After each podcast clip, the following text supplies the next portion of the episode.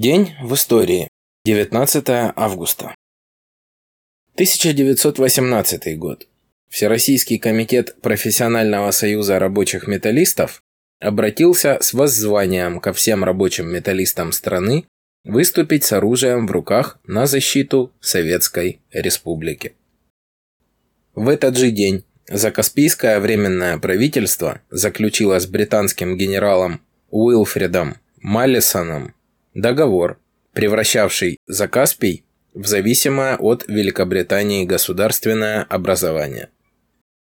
В этот же день в Екатеринбурге было образовано Временное областное правительство Урала, в котором посты председателя и его заместителя заняли кадеты Павел Иванов и Лев Кроль. Таким образом, продолжился переход власти от эсеров к открыто-буржуазным силам, ранее произошедший в Сибири. В этот же день в Казани белогвардейцами расстрелян татарский революционер Муланур Мулазянович Вахитов. Годы жизни тысяча восемьсот восемьдесят пятый — тысяча девятьсот восемнадцатый годы. Он остался в городе, захваченном мятежными чехословаками и белыми войсками, чтобы действовать в подполье, но был выдан провокатором. Родился десятого августа тысяча восемьсот восемьдесят пятого года в Казани в семье работника торговой фирмы. В тысяча восемьсот девяносто девятом году поступил в Казанское реальное училище. Член организации учащихся, которой руководили социал-демократы. Участвовал в революционных событиях тысяча девятьсот пятого — тысяча девятьсот шестого годов в Казани. В тысяча девятьсот шестом году член кружка по изучению марксистской литературы. В тысяча девятьсот седьмом году поступил на экономическое отделение Петербургского политехнического института. С тысяча девятьсот двенадцатого года студент юридического факультета Петербургского психоневрологического института. Организовал литературный кружок тысяча девятьсот двенадцатый — тысяча девятьсот тринадцатый годы студентов-мусульман. В апреле тысяча девятьсот семнадцатого года принимал активное участие в создании в Казани Мусульманского социалистического комитета, работавшего под идейным влиянием Казанского комитета эр эс дэ эр пэ бэ. Был редактором газеты «Кызыл Байрак» «Красное знамя». В октябре тысяча девятьсот семнадцатого года член Казанского вэ эр ка. В январе тысяча девятьсот восемнадцатого года Вахитов был назначен комиссаром Центрального мусульманского комиссариата Наркомнаца и председателем Центральной военной мусульманской коллегии при Наркомвоенморе. Руководил формированием мусульманских частей Красной армии. В августе тысяча девятьсот восемнадцатого года во главе второго татаро-башкирского батальона героически сражался, защищая Казань от белых. Был схвачен белогвардейцами и расстрелян. В этот же день на основе внесенных предложений был подготовлен и девятнадцатого августа тысяча девятьсот восемнадцатого года подписан Владимиром Ильичем Лениным декрет об объединении всех вооруженных сил республики в ведение Народного комиссариата по военным делам. тысяча девятьсот девятнадцатый год. Состоялась Тифлисская губернская конференция эр ка пэ бэ, которая обсудила вопрос о вооруженном восстании. В этот же день белые заняли Николаев, а также Ромны, уездный город Полтавской губернии, ныне в составе Сумской области, и Конотоп, уездный город Черниговской губернии, ныне в составе Сумской области. тысяча девятьсот двадцатый год. Политбюро Центрального комитета эр ка пэ бэ обсудило положение на Врангелевском фронте и потребовало от партийных организаций сосредоточить все усилия на оказание ему всемирной помощи.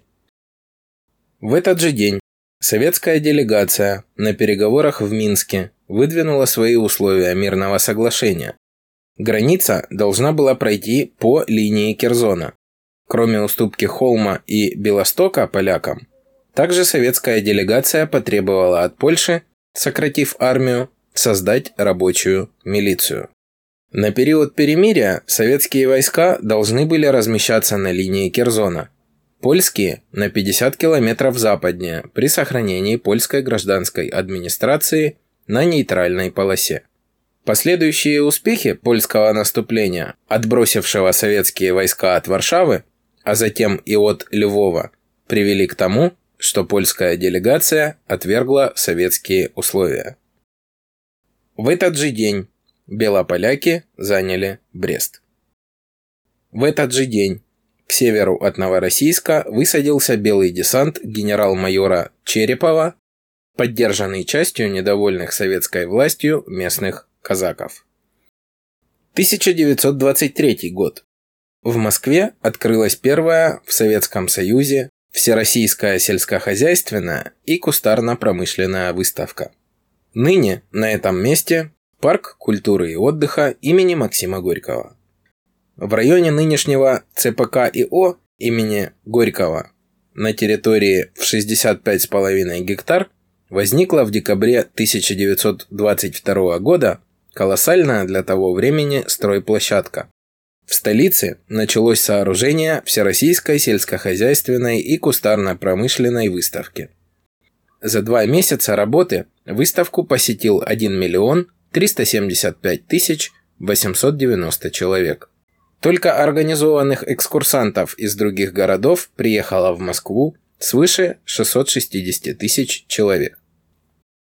тысяча девятьсот тридцать шестой год.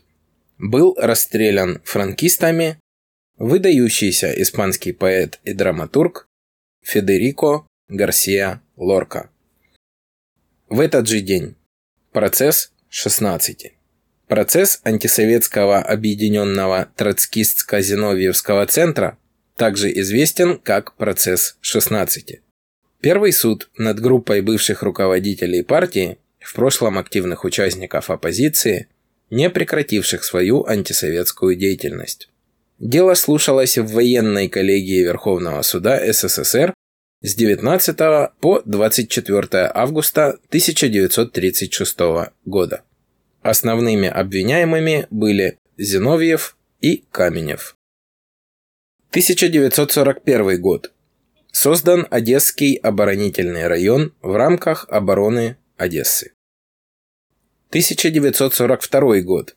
Героическая оборона Новороссийска, которая продолжалась до двадцать шестого сентября тысяча девятьсот сорок второго года.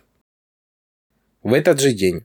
Синявинская наступательная операция, которая продолжилась до десятого октября тысяча девятьсот сорок второго года. тысяча девятьсот сорок четвёртый год. Советский летчик, гвардии полковник Покрышкин, первым среди фронтовиков в третий раз был удостоен звания Героя Советского Союза. За годы войны Покрышкин совершил шестьсот пятьдесят вылетов, провел сто пятьдесят шесть воздушных боев, сбил пятьдесят девять вражеских самолетов лично и шесть в группе. тысяча девятьсот сорок пятый год. Советские войска заняли Харбин и Мугден, вынудив капитулировать японские войска в Маньчжурии.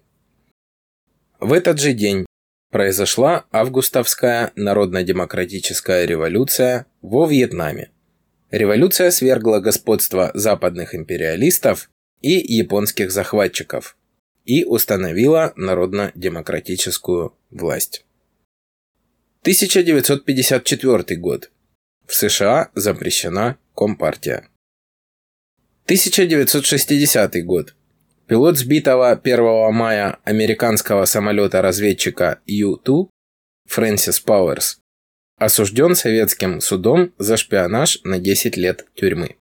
Суд над пилотом Ю два проходил семнадцатого-девятнадцатого августа тысяча девятьсот шестидесятого года в колонном зале Дома Союзов, причем с обвинительной речью выступал лично генеральный прокурор СССР, действительный государственный советник юстиции Роман Руденко, тот, который в тысяча девятьсот сорок пятом — сорок шестом годах выступал главным обвинителем от СССР на Нюрнбергском процессе нацистских преступников. тысяча девятьсот шестидесятый. В одиннадцать сорок четыре по московскому времени с космодрома Байконур со стартового комплекса номер один был осуществлен успешный запуск второго космического корабля-спутника на орбиту. Полет проходил по программе «Восток» – пилотируемый полет в космос. На борту корабля находились собаки, белка и стрелка. тысяча девятьсот шестьдесят шестой год. Проект «Ихтиандр». Как советские люди покоряли подводный мир. «Ихтиандр» – советский проект по заселению людьми подводного пространства, разработанный в тысяча девятьсот шестидесятые годы. Задумка появилась у хирурга и старшего инструктора водолазного клуба «Скорпена» Александра Хаеса. Вдохновленные примером Жака Ива Кусто, члены Донецкого водолазного клуба «Ихтиандр» решили создать свой проект. Многие из них были сотрудниками Института горной механики и технической кибернетики. Учреждение помогло инженерам-энтузиастам всевозможными ресурсами. Например, им был отдан имеющийся металлопрокат для строительства подводного дома. А жизнь под водой обеспечивали в основном списанные устройства и агрегаты. Так, в качестве воздухозаполнителя послужил старый компрессор из местного аэропорта. В июле тысяча девятьсот шестьдесят шестого года построенный дом был отправлен в Тарханкут, Крым. Подводное жилище имело объем шесть кубических метров. Было оснащено телефонной связью и искусственным освещением, рассчитано на двух человек. Для сна была сделана двухъярусная кровать. Пресная вода и воздух доставлялись по шлангам с поверхности. Санузел ничем не отличался от обычного. Вентиляция позволяла даже курить внутри дома. Еду в специальных контейнерах доставляли водолазы. Дом был оснащен шлюзом. девятнадцатого августа его опустили на морское дно, используя в качестве балласта пять полуторатонных бетонных блоков. Но вскоре начался шторм, ливень, бетонные блоки сорвало и разбросало по всей бухте. После непогоды, бушевавшей три дня, многие покинули лагерь, но оставшиеся смогли поднять со дна бухты балласт и продолжили работу. Дом отбуксировали к месту погружения, причем два часа тянули его на веслах. Лодочный мотор отказал. двадцать третьего августа Ихтиандр шестьдесят шесть наконец оказался на одиннадцатиметровой глубине. Первым его обитателем стал руководитель Донецкого клуба, хирург Александр Хаес. Сутки он прожил на дне один, а всего провел в подводном доме трое суток. Затем компанию ему составил москвич Дмитрий Галактионов, а его сменил донецкий шахтер Юрий Советов. И ТАСС с гордостью сообщил всему миру о первых акванавтах СССР. Спустя год новый дом, Ихтиандр шестьдесят семь, принимал гостей уже до двух недель, имел объем двадцать восемь кубических метров и был сконструирован в виде трехлучевой звезды. В нем было четыре помещения, рассчитанных на пятерых. В первую неделю в доме жили пять человек, после чего их сменили. В тысяча девятьсот шестьдесят восьмом году стартовал проект Ихтиандр шестьдесят восемь, созданный уже для отработки технологических заданий для геодезистов и бурильщиков. К сожалению, этот в какой-то степени фантастический проект в шестьдесят девятом году был отвергнут и больше не возобновлялся. тысяча девятьсот семьдесят второй год.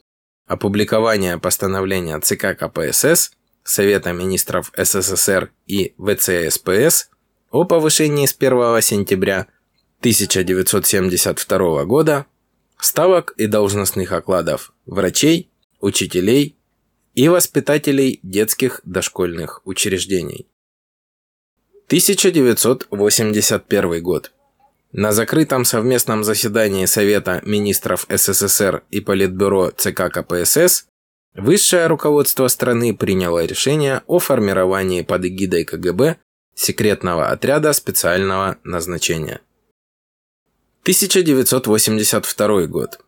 На корабле «Союз Т шесть» на станцию «Салют семь» отправился экипаж в составе Леонида Ивановича Попова, Александра Александровича Сереброва, и Светланы Евгеньевны Савицкой, которая стала второй женщиной-космонавтом. В ходе полета на орбитальном комплексе «Салют-семь», «Союз-Т пять», «Союз-Т семь» экипаж в составе Березового, Лебедева, Попова, Сереброва и Савицкой провел технические, гео- и астрофизические исследования, выполнил биотехнологические и медико-биологические эксперименты. Указом Президиума Верховного Совета СССР от двадцать седьмого августа тысяча девятьсот восемьдесят второго года замужество и героизм, проявленные при осуществлении полета в космос Савицкой Светлане Евгеньевне, присвоено звание Героя Советского Союза с вручением ордена Ленина и медали «Золотая звезда». тысяча девятьсот девяносто первый год. ГКЧП.